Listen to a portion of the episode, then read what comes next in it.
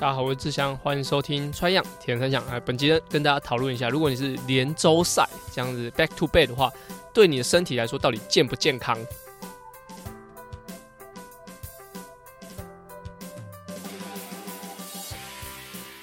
大家好，我是志祥，欢迎收听穿样铁人三项。穿样铁人三项主要在分享台湾及国际上铁人三项资讯。希望在节目里让大家知道，其实铁人三项没有这么困难，用对方法，人人都可以成为铁人。如果你在节目里听到对你自己有帮助的知识，吸收到不一样的观念，节目也开启赞助方案，可以每个月订阅象征五十一点五公里的五十一元，支持节目持续更新。赞助连结可以点选节目资讯栏。好，本集的节目主要就是跟大家聊一聊，就是 back to Bed，就是呃。有呃，像之前的 Bloomfield，就是那个挪威奥运金牌的 Bloomfield，他其实是那个 back to back 有点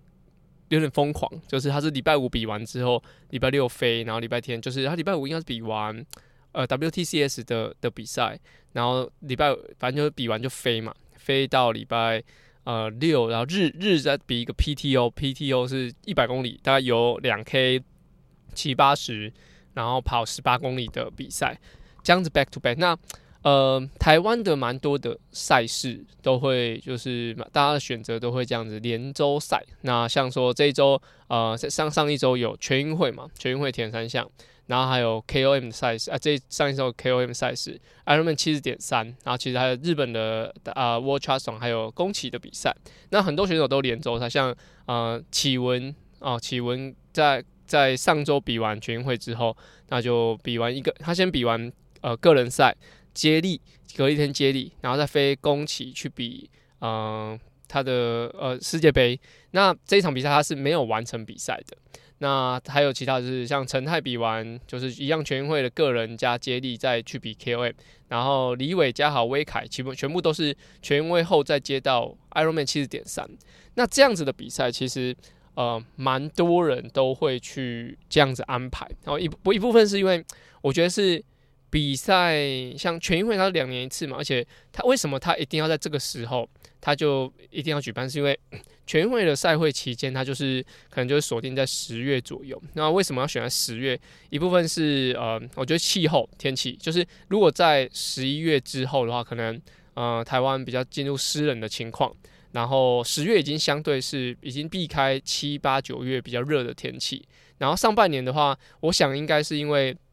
比如说报名流程，或者年年啊、应该说年纪啊，或者说年龄的关系，所以它大部分的比赛都会办在十月份。所以呃，像 Ironman 或是铁铁人赛事，其实我觉得，如果像是嗯、比较室内的比赛，其实比较不会受到就是户外天气，比如说几月比赛，对他们来说其实都还好，就是避避开一些会大型比赛冲突的的的关系，把它避开就好。而且今年的全运会又跟亚运撞在一起，所以其实呃，大部分的今年的亚亚全运会的比赛都还要因因应着呃亚运的时间去调整，不然的话，就是所有亚运会夺牌的选手都去，诶、呃，所有全运会夺牌的选手都去比亚运的话，那这场比赛的可看度或者说它的讨论度也会降低很多，或甚至嗯、大家不会聚焦在。他的赛事上，他只会聚焦，哎，为什么你会这样排？那你是不是还避开哪些选手，不让他们去比赛之类？所以，在今年的全运会，蛮多的选手，不论是亚羽嘛，然后还有像呃曹纯玉，然后还有像一些羽球或是说游泳的选手，他们都是呃亚运呃亚运比完忙完之后，马上赶回来就要再比全运会。虽然说对他们来讲，比如说李志凯哦，李志凯他那个鞍马，他基本上。嗯，不要讲亚洲啦，就世界上要赢他的都没有几个，所以就是你要比全运重，就是基本上动一动就有。所以在这样子的安排下，蛮多选手其实，嗯，不一定说会把两边都调整很好。就就连就体操大家知道，就是他比完亚运，先去比世锦赛，世锦赛再回来再比亚亚再比全运会。所以这种 back to back 的比赛来说，呃，我觉得。除非你的赛会需求，不然的话，其实这样子的安排其实是不太好的。那讲到 back to back，我先讲一下，就是在啊、今年的马拉松，那我觉得曹纯玉刚刚讲到曹纯玉，就是他先比完了，先比完了前面的世锦赛，然后再接着比亚运，亚运完之后他放弃了就是比全运会的资格，就是应该说以他的能力，他只要下来比哦，虽然虽然我不先不讲说天气怎么样，以他的能力下来比，基本上要跟他匹敌的，不论是十 K 或是全马的距离的人，基本上都会有就是很大的挑战，要跟他匹敌的基本上不太可能，所以他能力其实是很好的，就算说。天气很差，然后他的身体状况不太好，其实要拿前三名，甚至拿第一名，我觉得以他目前的实力来说都没什么问题。那他就选择了放弃的全运会。其实对于马拉松来说，其实我觉得三个月一场都算有点近，就是三个月一场比较都有点近，所以他比完世锦赛，然后亚运，他没有比这场全运，我觉得是个还蛮聪明的选择。那我们的主题是在讲 back to back，但是。在上周的全运会马拉松的赛事，其实我觉得可以拿来跟铁人三项的赛事做点讨论。好，那这个我就岔题讲一下全运会的的比赛，因为在全运会的马拉松，它的比赛场地是在一样是在四草大桥那边，就是跟铁人三项一样，就安平的位置。那那边其实真的是遮蔽物很少，对，不论是铁人三项或是马拉松赛事都是这样。那当时他们的开赛时间是六点，很多人就说为什么不要五点半？这个我觉得倒是倒是可以讨论，就是在啊、南部举办全全运会的话，其实都会就是天气上一定是比较大的挑战。如果同样的日期，那你在台北举办的话，其实大概就是二六二七度，不会像在南部一样那么热，可能三三三四度这样子。那我特别就是跟在现场的趴趴牛，就是动一动的的配合的的作家，你要说作家、摄影师哦，趴趴趴趴牛，然后就是跟他讨论说，诶，其实铁人三项的比赛，它是女生是八点开赛，男生是十点开赛，一样都在安平这个位置。那马拉松是六六点开赛，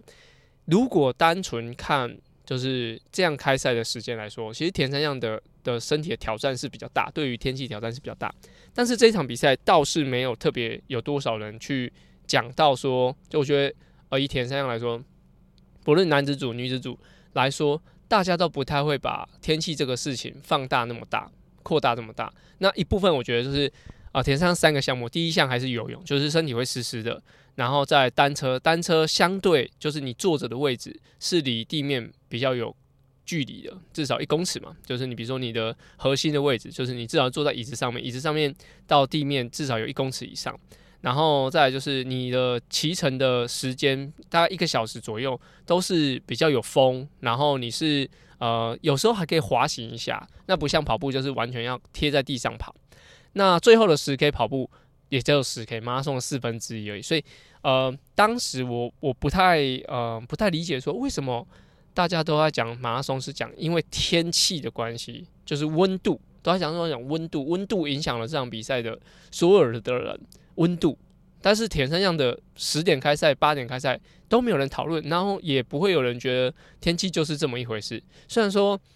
马拉松的呃开赛时间也已经应该之前就已经公告说就是六点。然后铁人三项就知道是八点跟十点，所以选手需要自己做调整。那我这边就先不论说什么，呃，可能铁人三项它的项目比较多，所以它可以分摊掉那个热的感觉，好，这些都不都不讲。就至少铁上的人都已经知道说很热这件事。好，那回过来就是马拉松为什么大家会爆得这么惨？那我跟 有看就是趴趴牛其实有看啊，呃，铁三项有看马拉松的赛事，他说其实天气这件事情。所有的选手都知道，所有的选手都有做相对应的一些，不论是装备上或是训练上的准备。那为什么会让大家都这样子爆掉的原因，其实最主要不，我觉得温度并不是就是主要的，因为温度，呃，大家其实都知道，其实我不确定六点的的时候开赛对于天气影响到底多大，但是他说强度是最重要的，就是以这样子的天气。你搭配这样子的强度，你选手就必须要有自己的就是认知上的作战啊，就是你必须要有呃知道说这样子的天气，你就必须要用什么样的配速，就是你不可以再用以前比如说跑跑台北马的那个配速二二五啊二三零那种那种时间去配嘛，你去配了就绝对是等着爆而已。所以呃很多人在就是终点没有办法完成，我觉得。我不，我并并不是在说怪说，诶、那马拉松选手比较不耐热啊什么的，就是他们绝对是超强的，只是说会影响他们这样子的，到底是气温啊温度还是强度，所以我觉得这个就是留给大家自己讨论。我自己觉得强度已经占九成以上，就温度只是它一个催化，其实影响你强度的一个一个部分。但是温度我觉得不会是最主要的原因，就是虽然说温度一定会影响整个成绩表现，但是它的强度来说才是影响他们能不能完赛的关键，或者说影响他们最后表现的关键。所以这是我自己的见解。好，那为什么讲到就是全运会的马拉松，就是因为我刚刚讲到曹纯玉他是呃为了避免他从世锦赛结束，然后到亚运。然后再到全运会，就是怕他身体太累，而且他目标其实就很明显就是要准备明年的奥运嘛，就是希望可以达标这样，所以他啊、就没有用这样子 back to back 的比赛来进行。那我这边就要讲，就是我们这一集就讲，就是 back to back 到底健不健康？那很多人都说 back to back 是主要是以就是以赛代训，那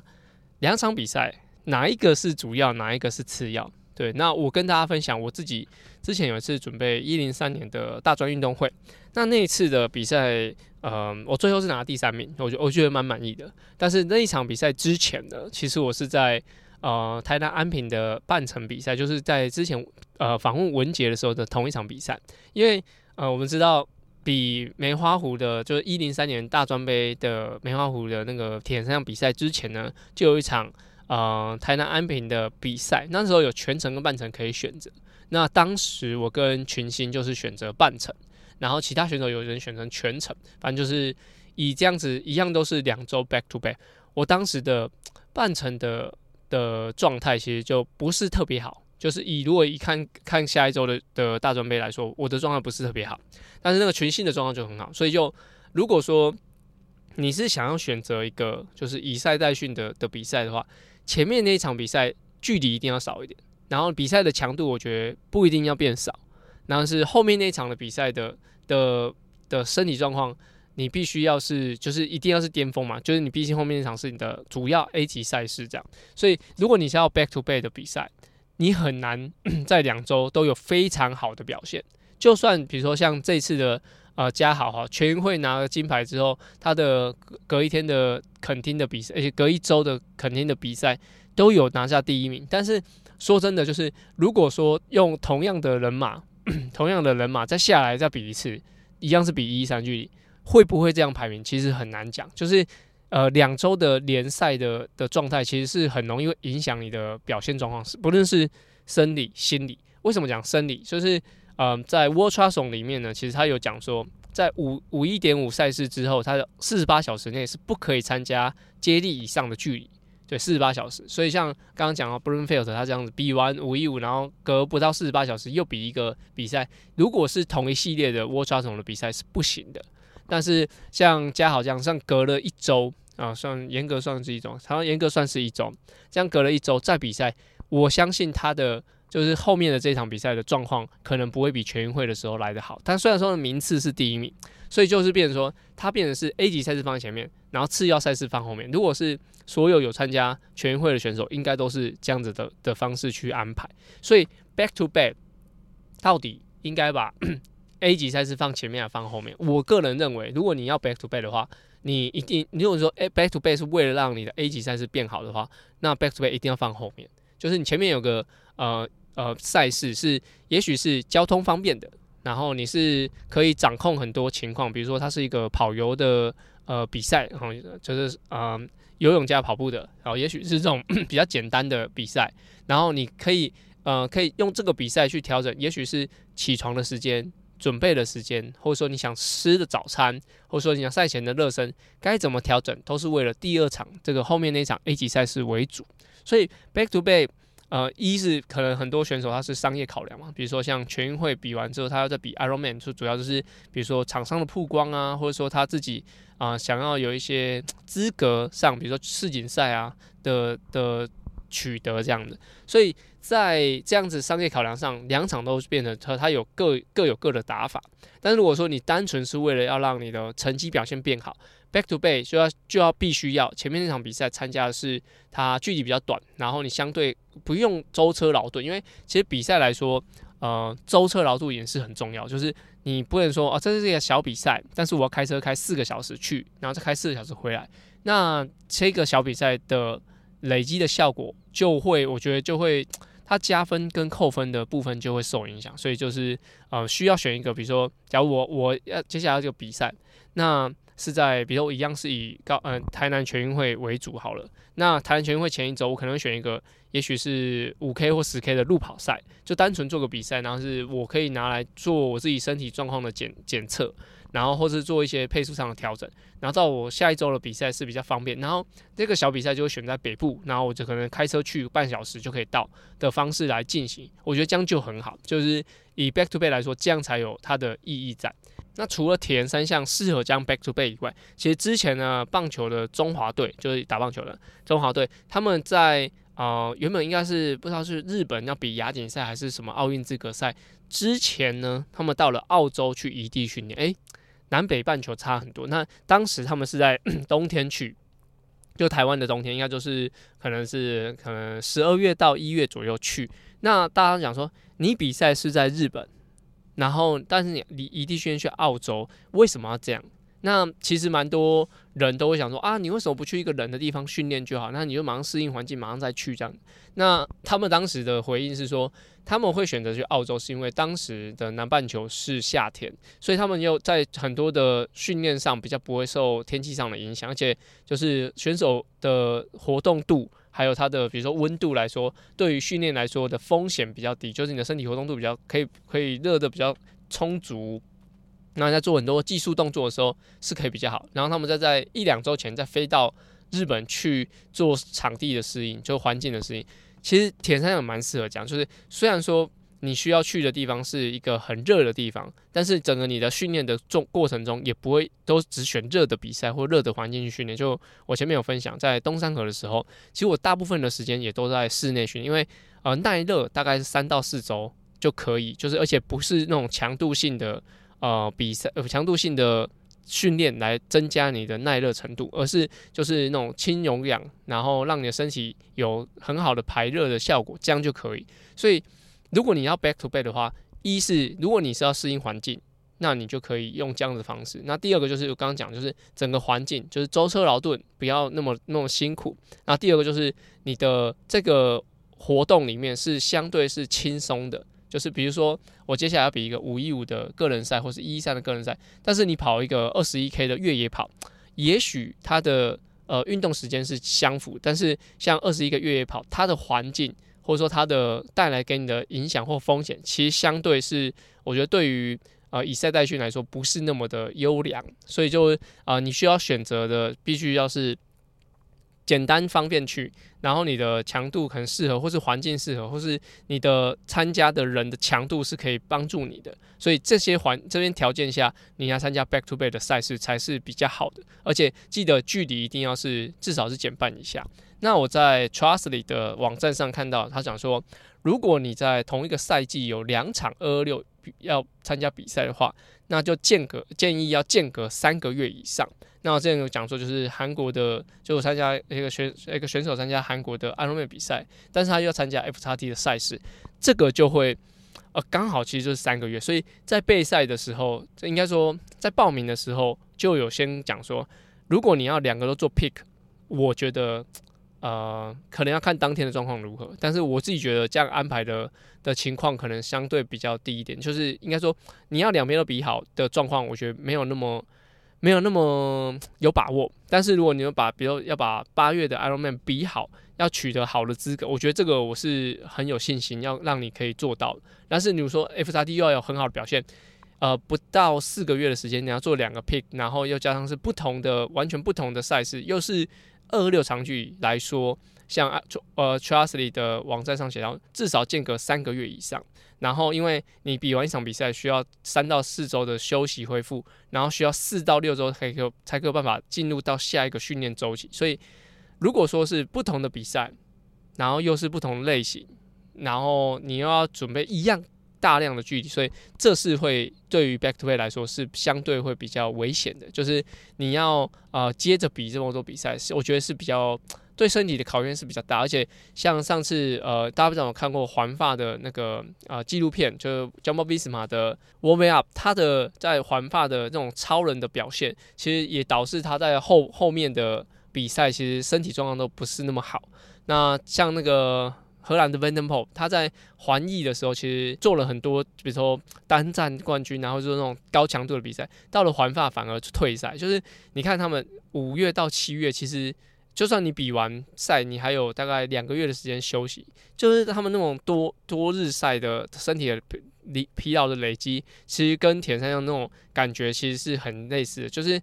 长时间的运动，然后他们是多日的，所以铁人三项算是当日，但是它是时间是比较长的。那种冲击来说，其实你说两三个月，我都觉得有点太短。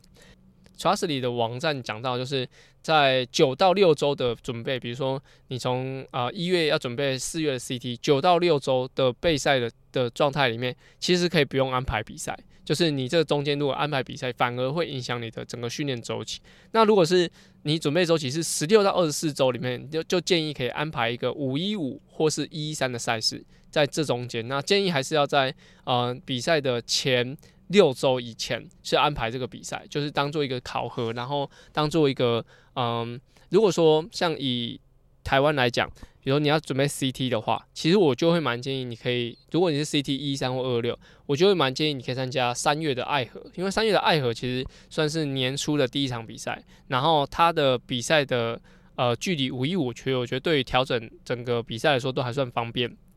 然后你再到 CT 大概还有两个月的时间，所以中间有八周的时间让你去做训练上的调整，或者说你整个呃身体适应上的改变，这样，所以。啊、呃，如果你要这样准备的话，我觉得这样会比较好。反而是如果你接得很近，呃，对于身体的挑战是比较大的。所以这就是给大家做一点点参考。那特别讲到，就是有人讲说用五十天完成二二六，那是在干嘛？好，那我当然不可否认，就是他们的毅力很强，然后他们其实对身体的呃身体的要求很高。但是我觉得连五十天都比二六，他的。比赛就不是在讲强度如何，或者说他要嗯、怎么样去做啊、什么配速干嘛？其实基本上应该没办法做什么配速，就是你只能在让身体一直移动而已。那五十天二六到底要比什么？就是我觉得他比一个生活作息，就是比如说你就早上六点出，六六点开始，然后比比比比比，可能了不起给你比到下午六点，好十二小时或者十小时哦，五十天都十小时也我觉得蛮难。好，五十天都。呃，二都要十二小时的运动，那你也只能够睡觉，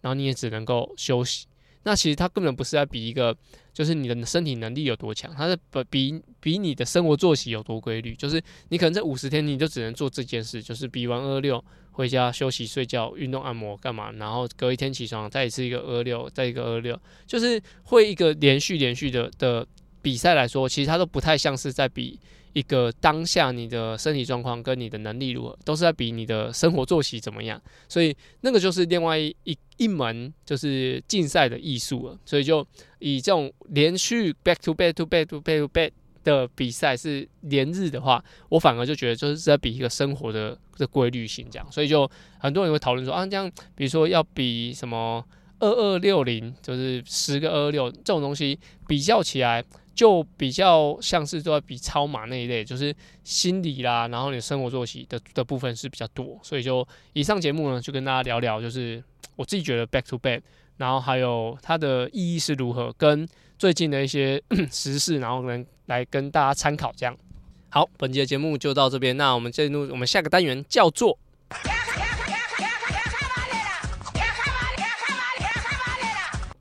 卡卡白内纳，卡卡白内是在 EP 五十开始的新单元，主要卡卡白内在节目里用来审视我自己现在练的方向到底对不对。有时候骑慢一点反而会有不一样的收获。而这个单元的灵感来自于我教学，还有听众留言，所有问题都欢迎到 Apple Podcast 或我的 IG 留言哦。好，本期节目就要跟大家讲一下，就是训练上的一个观念。那这个观念呢，我觉得对于长距离选手来说，每个人都会犯的错，包含连我高中的时候都是这样，就是。你的距离是不是要无止境的一直拉长？就是像我在呃高中练习的时候，比如说我在跑四百二十趟，